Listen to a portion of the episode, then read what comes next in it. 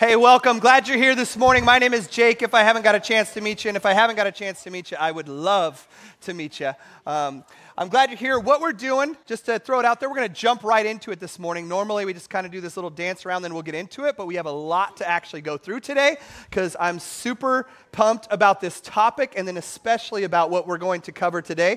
Um, let you know if you're just joining us, two weeks ago, we started a Heaven series. And uh, again, I've been getting ready for this, I think, for the last two years to be chatting about these topics. Um, but two, year, two weeks ago, we started it. We talked about the, um, heaven was a little bit of a paradigm shift. And then last week, uh, Bob shared, he drew the short end of the straw and got to talk about hell.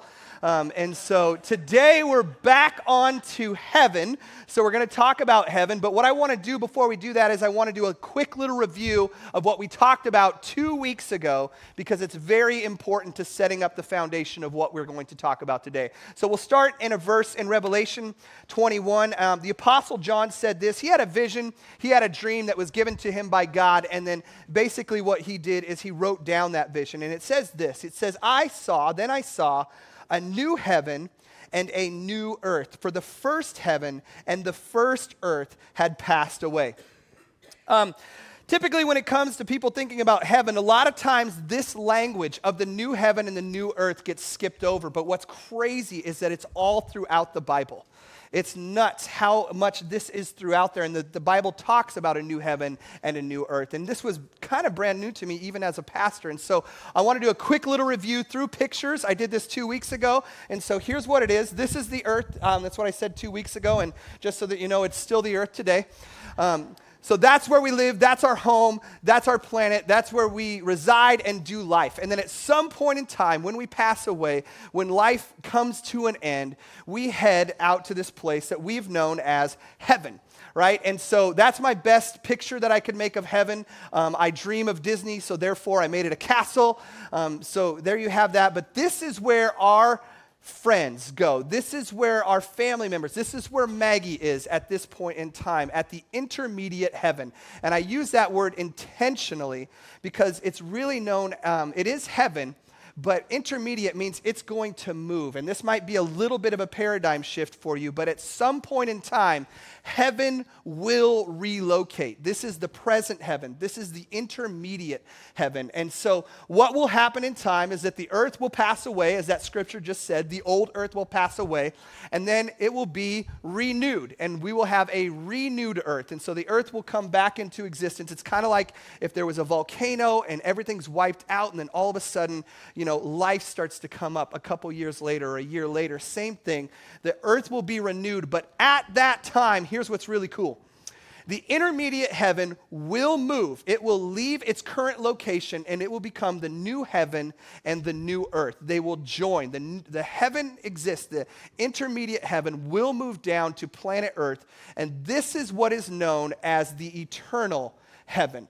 And so when it comes to scripture and the way that heaven is talked about in the Bible, about 90% of the time, it is talking about the eternal heaven or the new heaven and the new earth. There's just a few passages that talk on the intermediate heaven, and that's what I talked about two weeks ago. But today, what I want to spend all the time talking about and focusing on is this eternal heaven, this new heaven, and this new earth.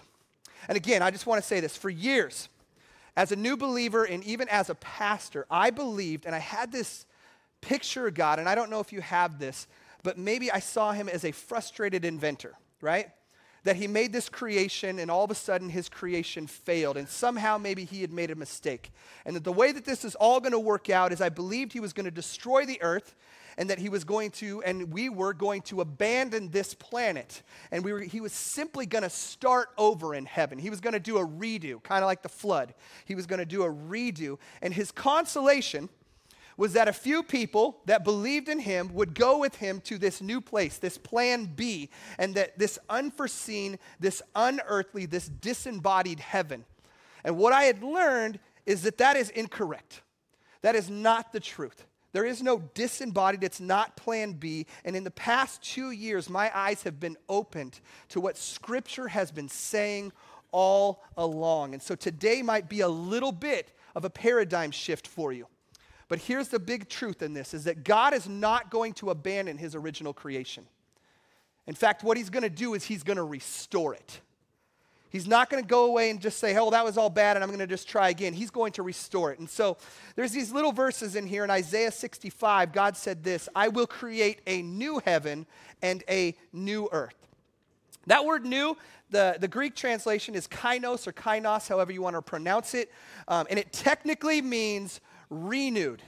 And so, what the Bible is saying is that I will create a renewed heaven and a renewed earth. And God's redemption plan, hear me on this, is so much bigger, is so much larger than we expected or we ever realized. It is all inclusive throughout all of history, all, all of creation. Yes, we know this, right?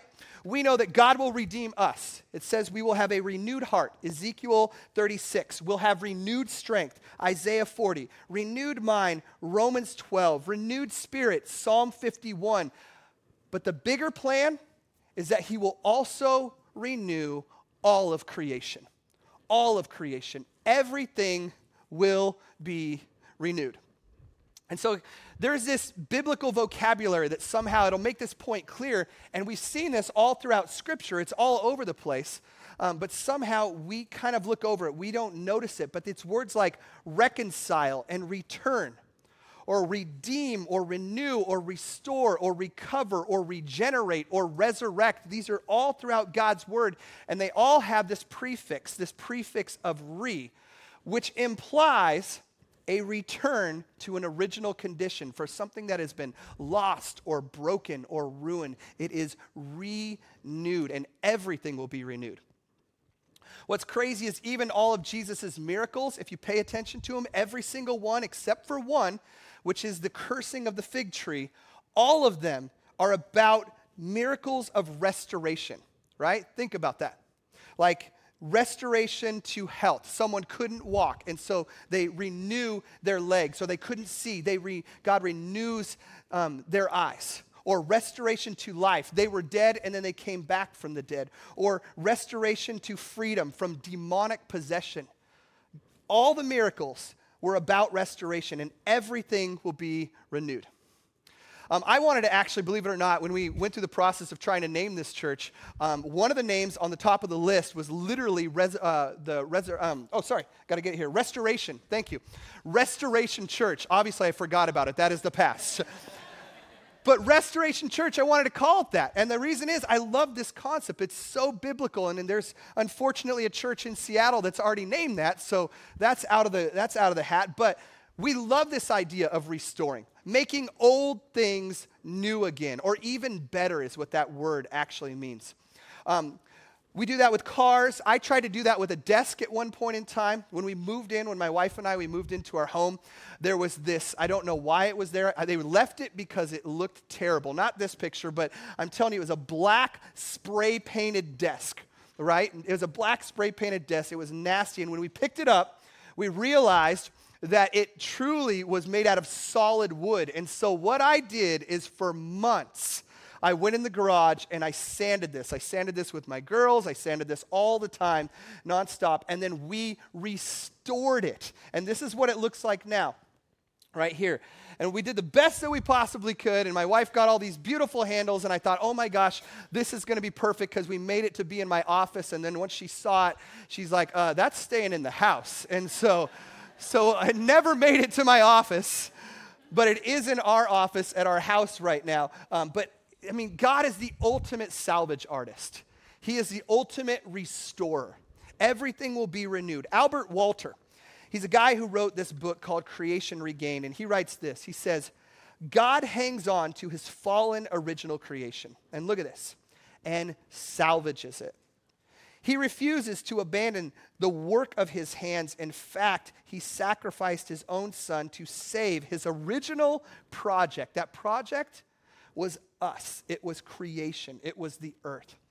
Mankind, which botched its original mandate, and the whole creation along with it, is given another chance. How are we given another chance?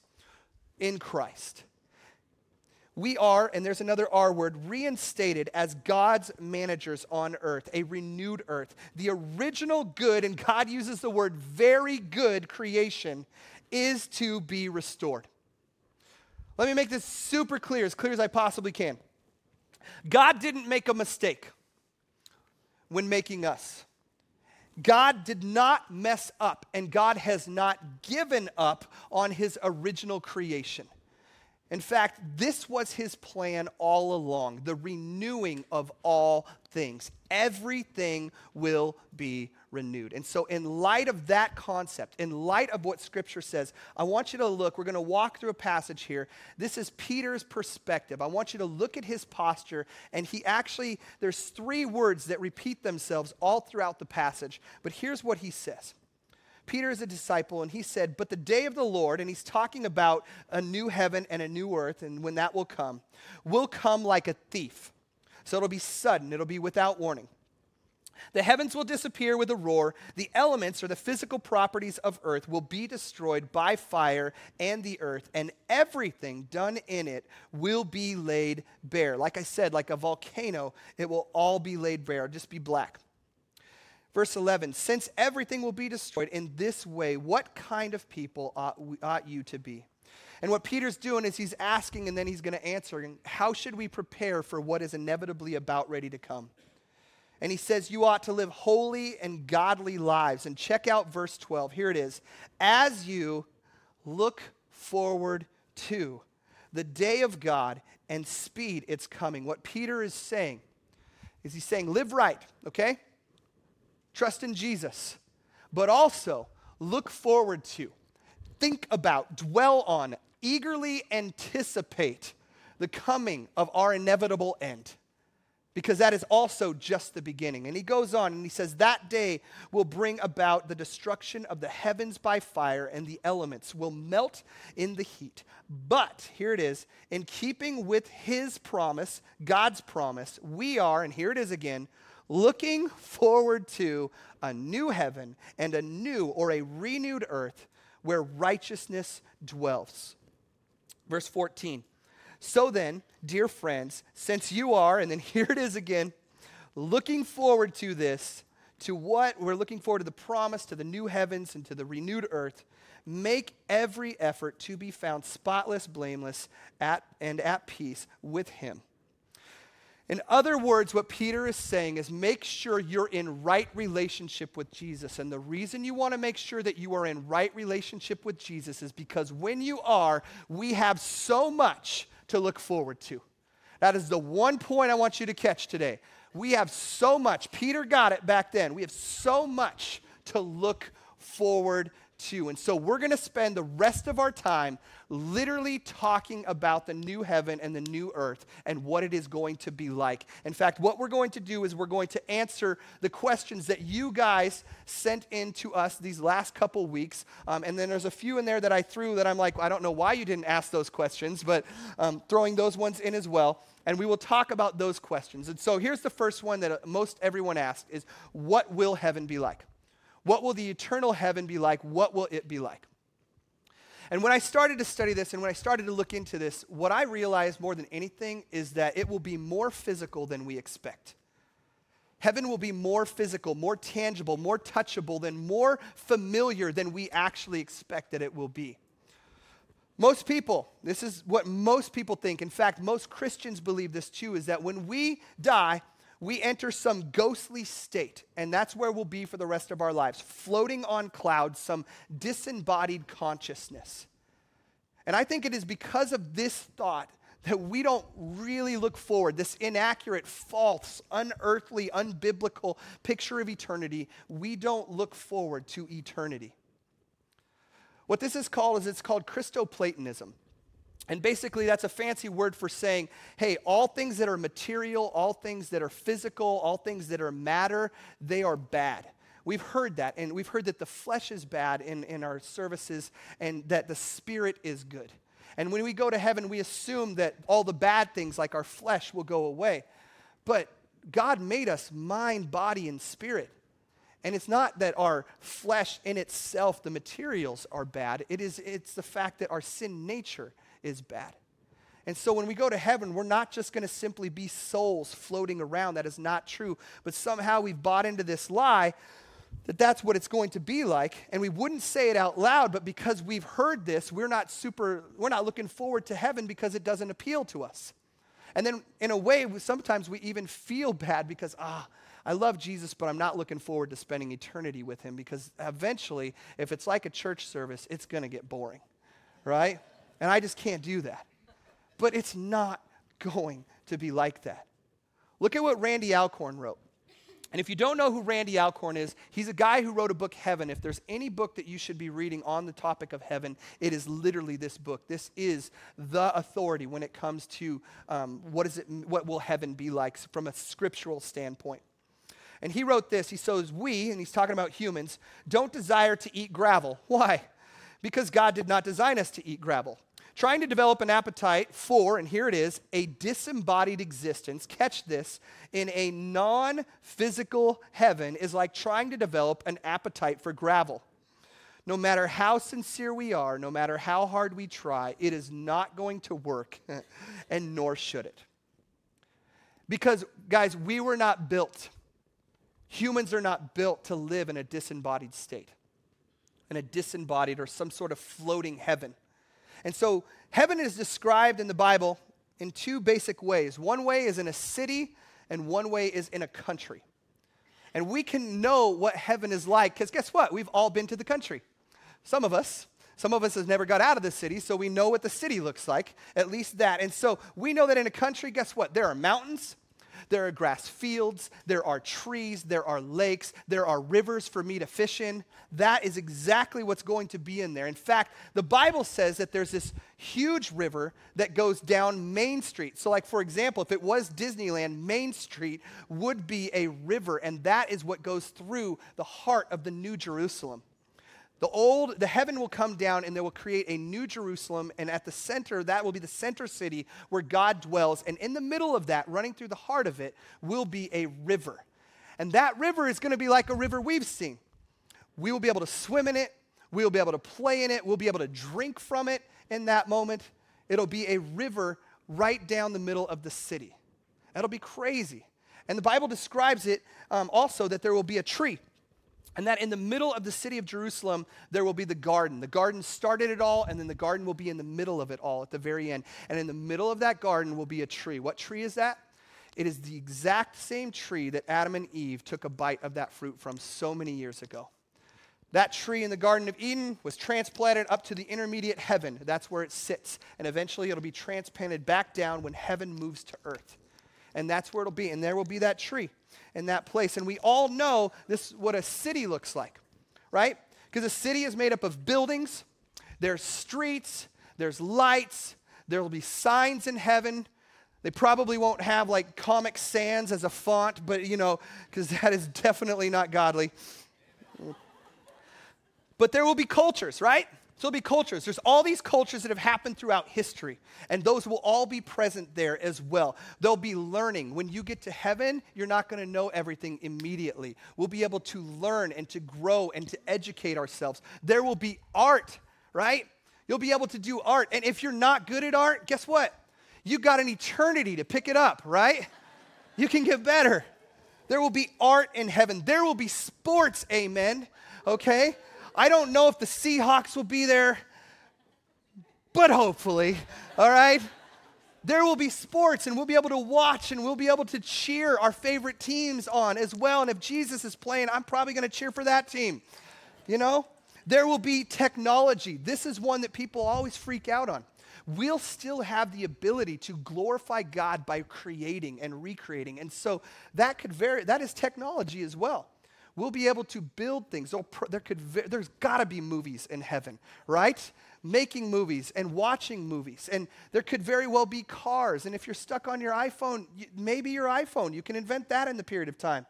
But truly, there will be technology, there will be sports, there will be learning, it will be a city because this is just a taste.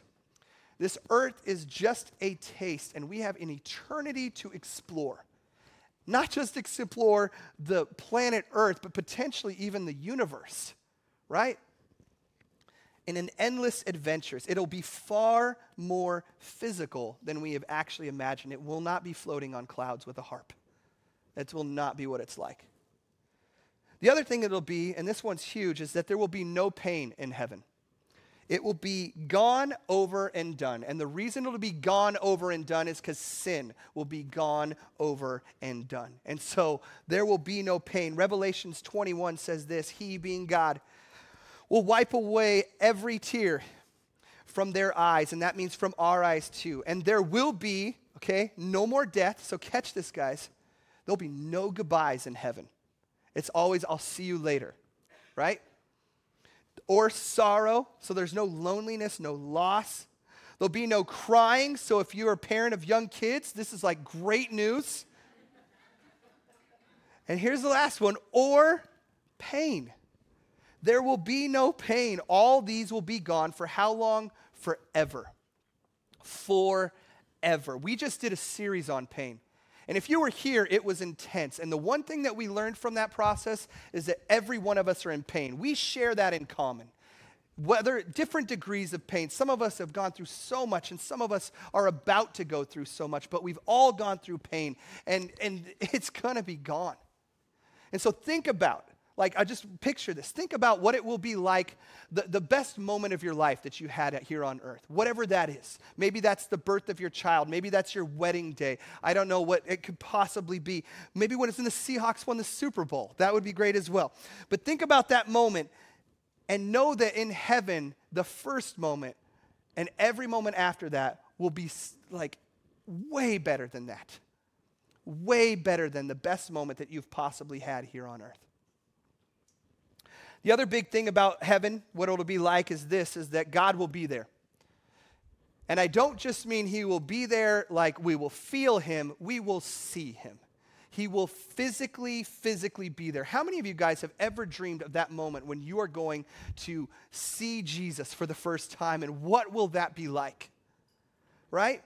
That moment when you're standing before him and you you don't even know what to do or how to do it or what i mean what are you supposed to do? Fall at his feet? Um, are you supposed to give him a hug? Or, i mean are you going to burst into tears? Are you going to freeze in that moment? I don't know but what is amazing is that we will see him face to face. It will be real literal. He'll be standing before us and then we can go on walks with him. And we can ask him questions about this and about that and he'll have every answer whether we can understand it at the time or not but he will have every single answer. And like Adam, we'll be able to walk daily with him. And God the Father, his presence is literally going to light heaven. So there's no night in heaven, in this eternal heaven. It will literally be daytime all the time because God is glowing. His radiance is showing. We have so much to look forward to. All right, next question. And I don't know why everybody asks this one a lot, but it's one of the main ones. Will there be animals in the eternal heaven?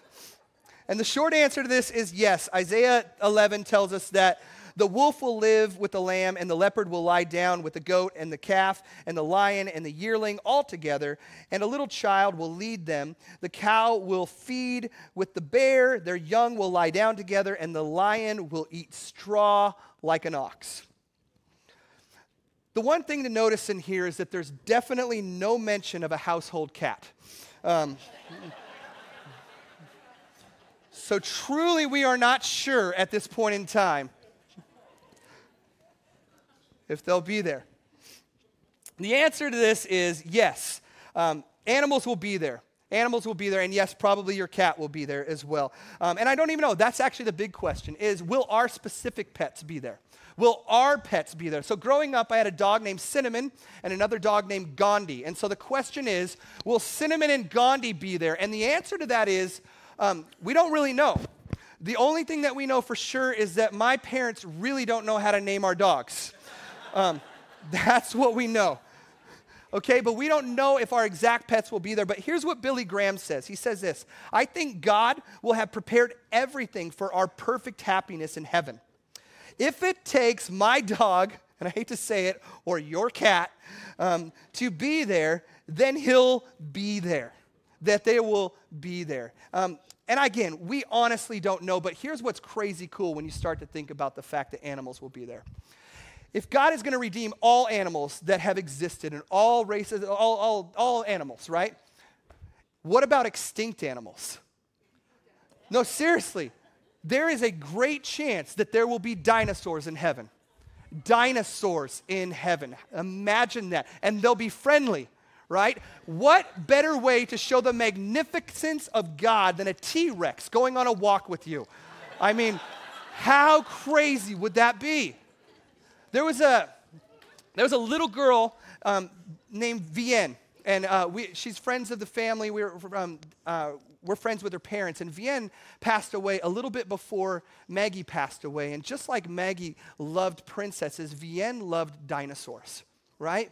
That was her thing. She loved green dinosaurs. And I don't know, you know, she's in the intermediate heaven. I don't know if there are dinosaurs present in the intermediate heaven, but I know the day that she steps into the new heaven and the new earth that she can ride the back of a like a triceratops, you know? How cool is that going to be? That's amazing. Now, you think I'm crazy now, wait for the next one, all right? Don't throw anything at me because this is crazy here. I think there's even scriptural stability in this, not a whole lot. The animals could talk in heaven, okay? Now, hold on, hold on. Uh, some of you are like, Jake, you've been reading way too much Narnia books, right? Yeah.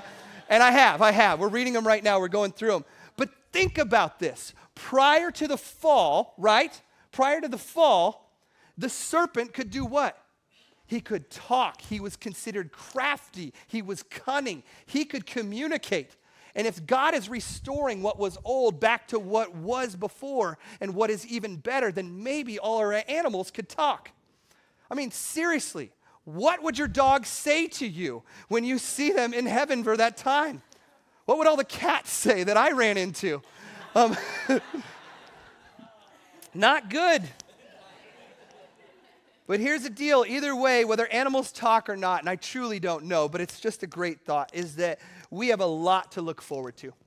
All right, next question. What about loved ones in heaven?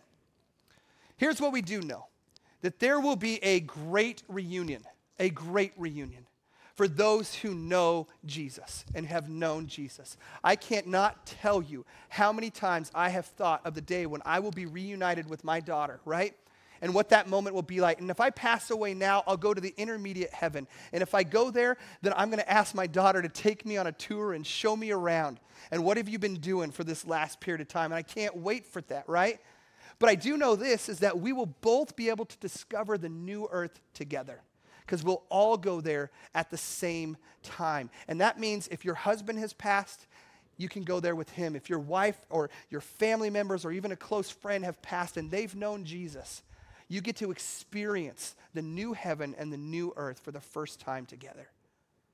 It'll be a great reunion. And, and, and I actually, I had, a, I had a meeting with a guy this week, and he told me about his family. And I mean, jeez, his family, it sounds like the guy has had no breaks in his family. And he's like, I don't look forward to see my family. I don't think any of them are going to be there. And so I'll be there all by myself. And the interesting thing is, is that when you get there, we'll have a new, greater family, right? For example, C.S. Lewis is going to be in our family when we get there, and we can sit and we can talk to him about what he wrote, right? I've been wanting to meet a guy who passed away a long time ago named Keith Green who loved Jesus. I have so much that I want to talk to him about. We'll be able to talk to Peter and to Paul, and we'll be able to ask John the Baptist what locust tastes like. And we'll be able to have these conversations because our family will have grown and they will be bigger. So it's a big deal to be a great time of great reunion. But the, probably the question that's the biggest around this is what about those who didn't choose Jesus? If our loved ones are in hell, won't that spoil heaven for us? Is the question. And I'll straight up tell you that there is no easy answer for this. There's no easy answer for this. I know for a fact that we will be aware and the reason I know that we will be aware of their absence is because heaven's joy is not dependent upon our ignorance. The Bible doesn't support that, right?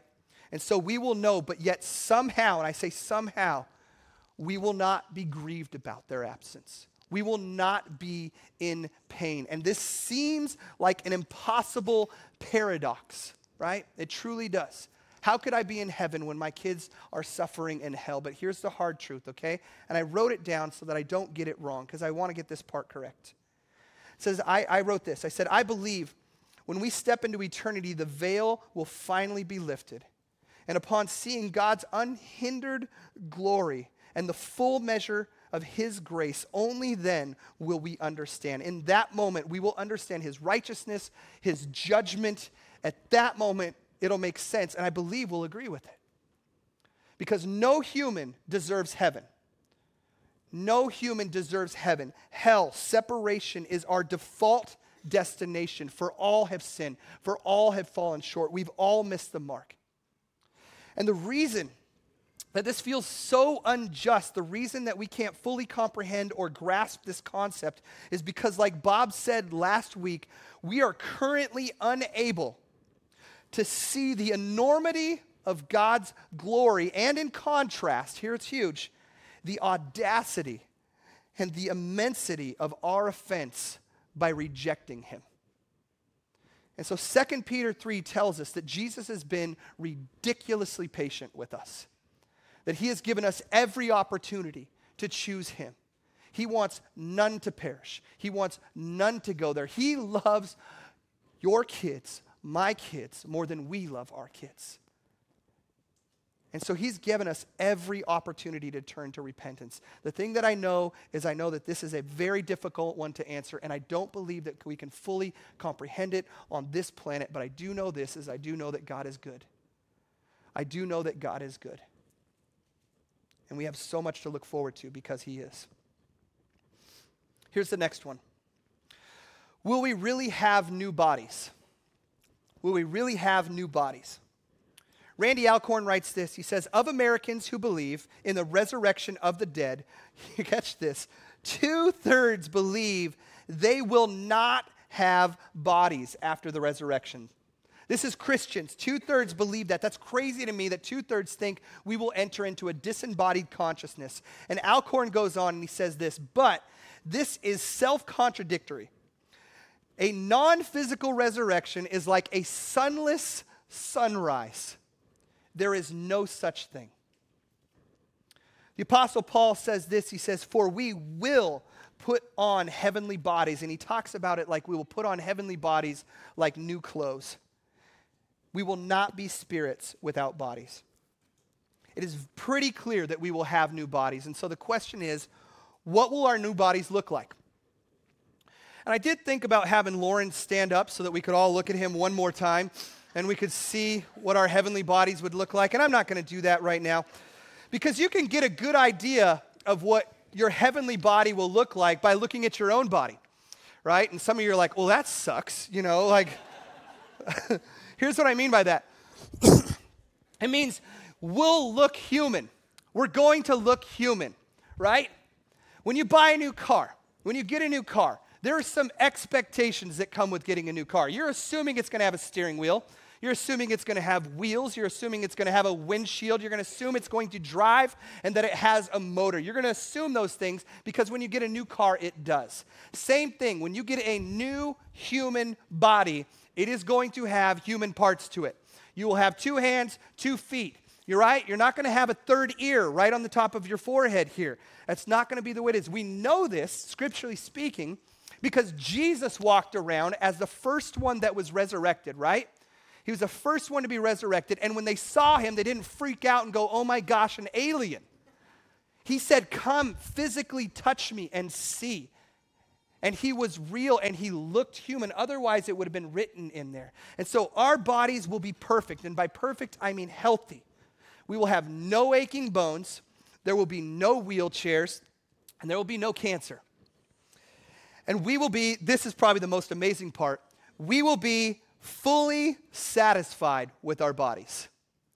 Fully satisfied. There will be no insecurity or arrogance. There will be no hiding, and there will be no trying to impress. We don't have to try and look beautiful because we will be beautiful. Every single one of us. We have so much to look forward to. Next one is this Will we all be the same age? So if we get a new bodies that don't age, right? What age are we going to be? And there's lots of theories on this, but the truth is we really don't know. Most theologians would say and believe that the resurrection will happen, the resurrection of our bodies will happen around the age of our physical peak. So some people say, like, that's 25 years old. And let's just say if a kid passed away before they reach 25, they will be in heaven at their 25 year old body or whatever that would have been. Which leads me to a crazy question. So if that's the case, does that mean that there's no children on the new earth? And Isaiah 11 talks about kids playing with animals in heaven. And so the answer is there will probably be kids in heaven, right? But what will that be? And so uh, this one is obviously a big one to me because we missed out on a whole lot when it came to our daughter, when it came to the opportunity to raise her, to watch her grow. And what if God, and I'm just saying what if, and I'm, this is just me dreaming, so don't be like, oh, Jake, you're going theologically off the rails. Where did you get that from? What if God's redemption plan allowed us to raise our daughter in heaven? Right? What if they restored what was lost? What if He restored that? What if He replaced our plane and gave us the joy of experiencing life with her and raising her at that time and her growing up? That would be a wonderful restoration plan. Wonderful. And I don't know if it's going to happen, but I know that we have a lot to look forward to. All right, let me do this. We got so many questions. I'm going to hit them rapid fire now, okay? I'm going to go boom, boom, boom. So here we go. Will we eat or drink in heaven? And the answer to that is yes. Jesus himself talks about a great feast. Um, and I believe that he's talking about literal physical food, not figurative food. We are going to eat. So think of the best food that you've ever eaten, ever in your life, and know that it's going to taste even better than that when you get to heaven. Will we remember our lives on earth? Right? This is a huge one. Will we remember our lives on earth? According to Revelation 6, we will remember our past life. But here's the cool thing we will not long for it. It'll be like junior high. We, it happened, but we don't, we don't ever want to go back there, right? Huge. Will there be marriage in heaven? Oh, the answer to this is yes and no. There will be marriage. But there will be one marriage, and that will be us married to Christ. We will be his bride, right? And some of you guys are like, I just don't get that, right? No, we will be his bride. He will be our groom, and that will be the marriage relationship that will be in heaven. Jesus actually talked about this and said that in like this, we will be like the angels and that we will be married to him. And I believe, here's what I think it doesn't mean that you are not having conversations with your spouse. Some of you are like, oh my gosh, I'm not going to be married anymore. Amen. It sounds like heaven. There you go. But for other people, for most of us, you're like, oh no, I, I, I love my spouse. I love my wife. I love my husband. I want to I wanna continue that relationship. And you will. And guess what? Here's what I think I think when the veil of sin is gone, that relationship will be all the more richer, all the more better, and you will grow all the more closer to your spouse when you are in heaven. Will you be married? You will be married to Christ. Will you have a great relationship with your spouse that's here on earth, and will you remember your time on earth? Yes, you will. Absolutely. What logically follows that is will there be sex in heaven? Right? Um, probably not right? And half of you are like, well, I don't want to be a Christian now. I'm done. I, I, I quit. That's it. It's over. Well, here's the reason why, and there's not a lot, we don't know for sure, but we just know that there will be no marriage in heaven, so there probably will be no sex in heaven. But God was the inventor of sex, right? He was the inventor of that feeling, He was inventor of that relationship, and so He's got to redeem it in some way, right? I don't know if it'll, I don't think it'll be regular sex, but I think it will be something that will replace it. And we, maybe just the sheer presence of being in heaven will be that great. Who knows? Will we wear clothes? Ah, this one's a fun one. Uh, the answer is maybe. maybe. And I'm cool with that, right? All right, I'm cool with that. Revelation 3 says, talks about that we'll be wearing white robes. Um, and, and, and so maybe we'll be wearing white robes, but we'll probably also be wearing jeans as well and t shirts of our time because we'll be able to create those. Um, but back in that time, they knew about robes, that was common for them. But think about this Adam and Eve, they didn't wear clothes, right? They didn't have any clothes on whatsoever, and they were all right with that. And if we're trying to restore the old Eden to the new Eden, then there's a good chance that we may be streaking through heaven for all of eternity. And that sounds awesome, doesn't it? Skinny dipping every day. So the question next, the next question is Will heaven be boring? and uh, not if people are streaking. I don't think it'll be boring. I think it'll be totally fun. Hey, there goes my mom, you know? it'll be fine. It'll be fine. oh, crap. My mom's going to listen to this podcast. That's awesome. Boredom, I think, will be impossible in heaven. Impossible, right? God is not boring. Church may be boring. This church may be boring, right? But God is not boring in the slightest. He created laughter and taste buds and nerve endings and sex, and He will replace it in some way. Everything will be richer in heaven.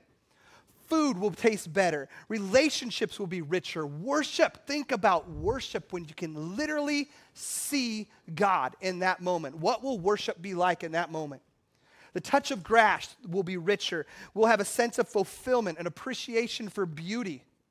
We'll actually even have jobs in heaven. And some of you are like, oh my gosh, wait, my job is going to be in heaven? That's not heaven. No, think about this. We will have jobs, we will have something to do. We will be able to help God run the universe. That's fun. That's amazing. That's not going to get boring. We have so much to look forward to. And here's my last question Can we know we're going to heaven? Can we know that we're going to heaven? And the answer to that is absolutely. Absolutely. Most people think when you get to heaven that the way that it's going to work is you're going to walk up to God and you're going to hand him your resume.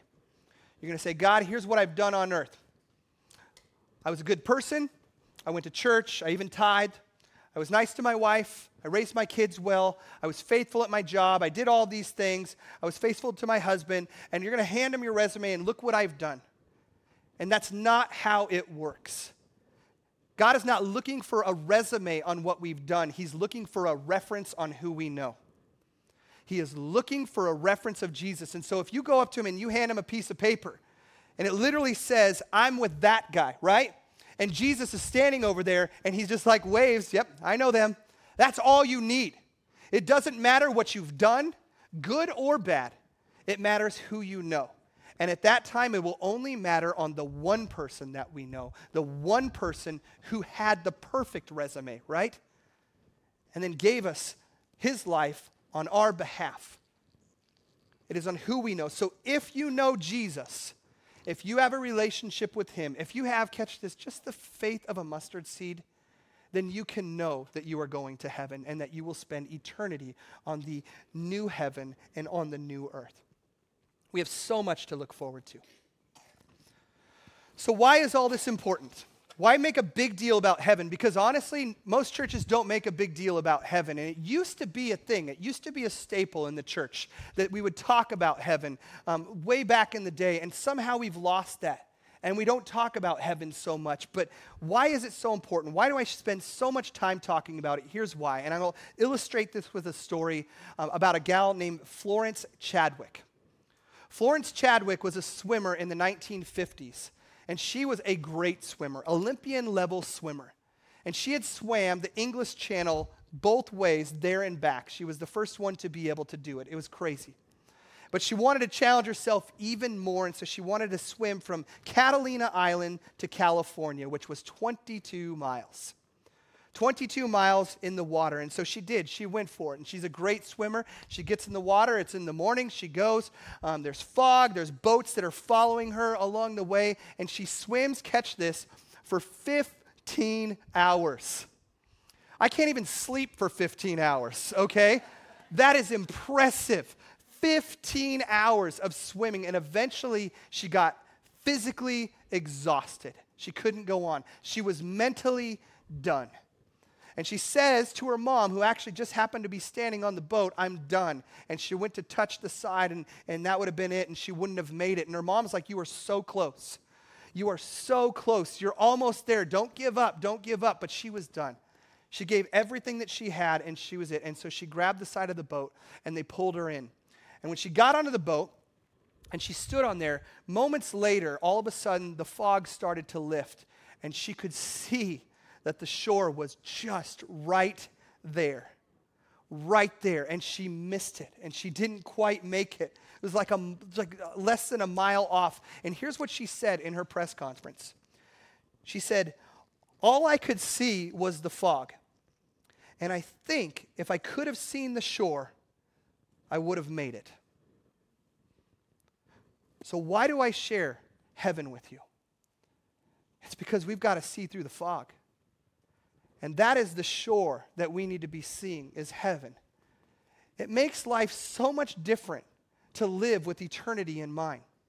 Right? When we know what's just up ahead, it makes it doable. We can make it through today if we know what's coming tomorrow.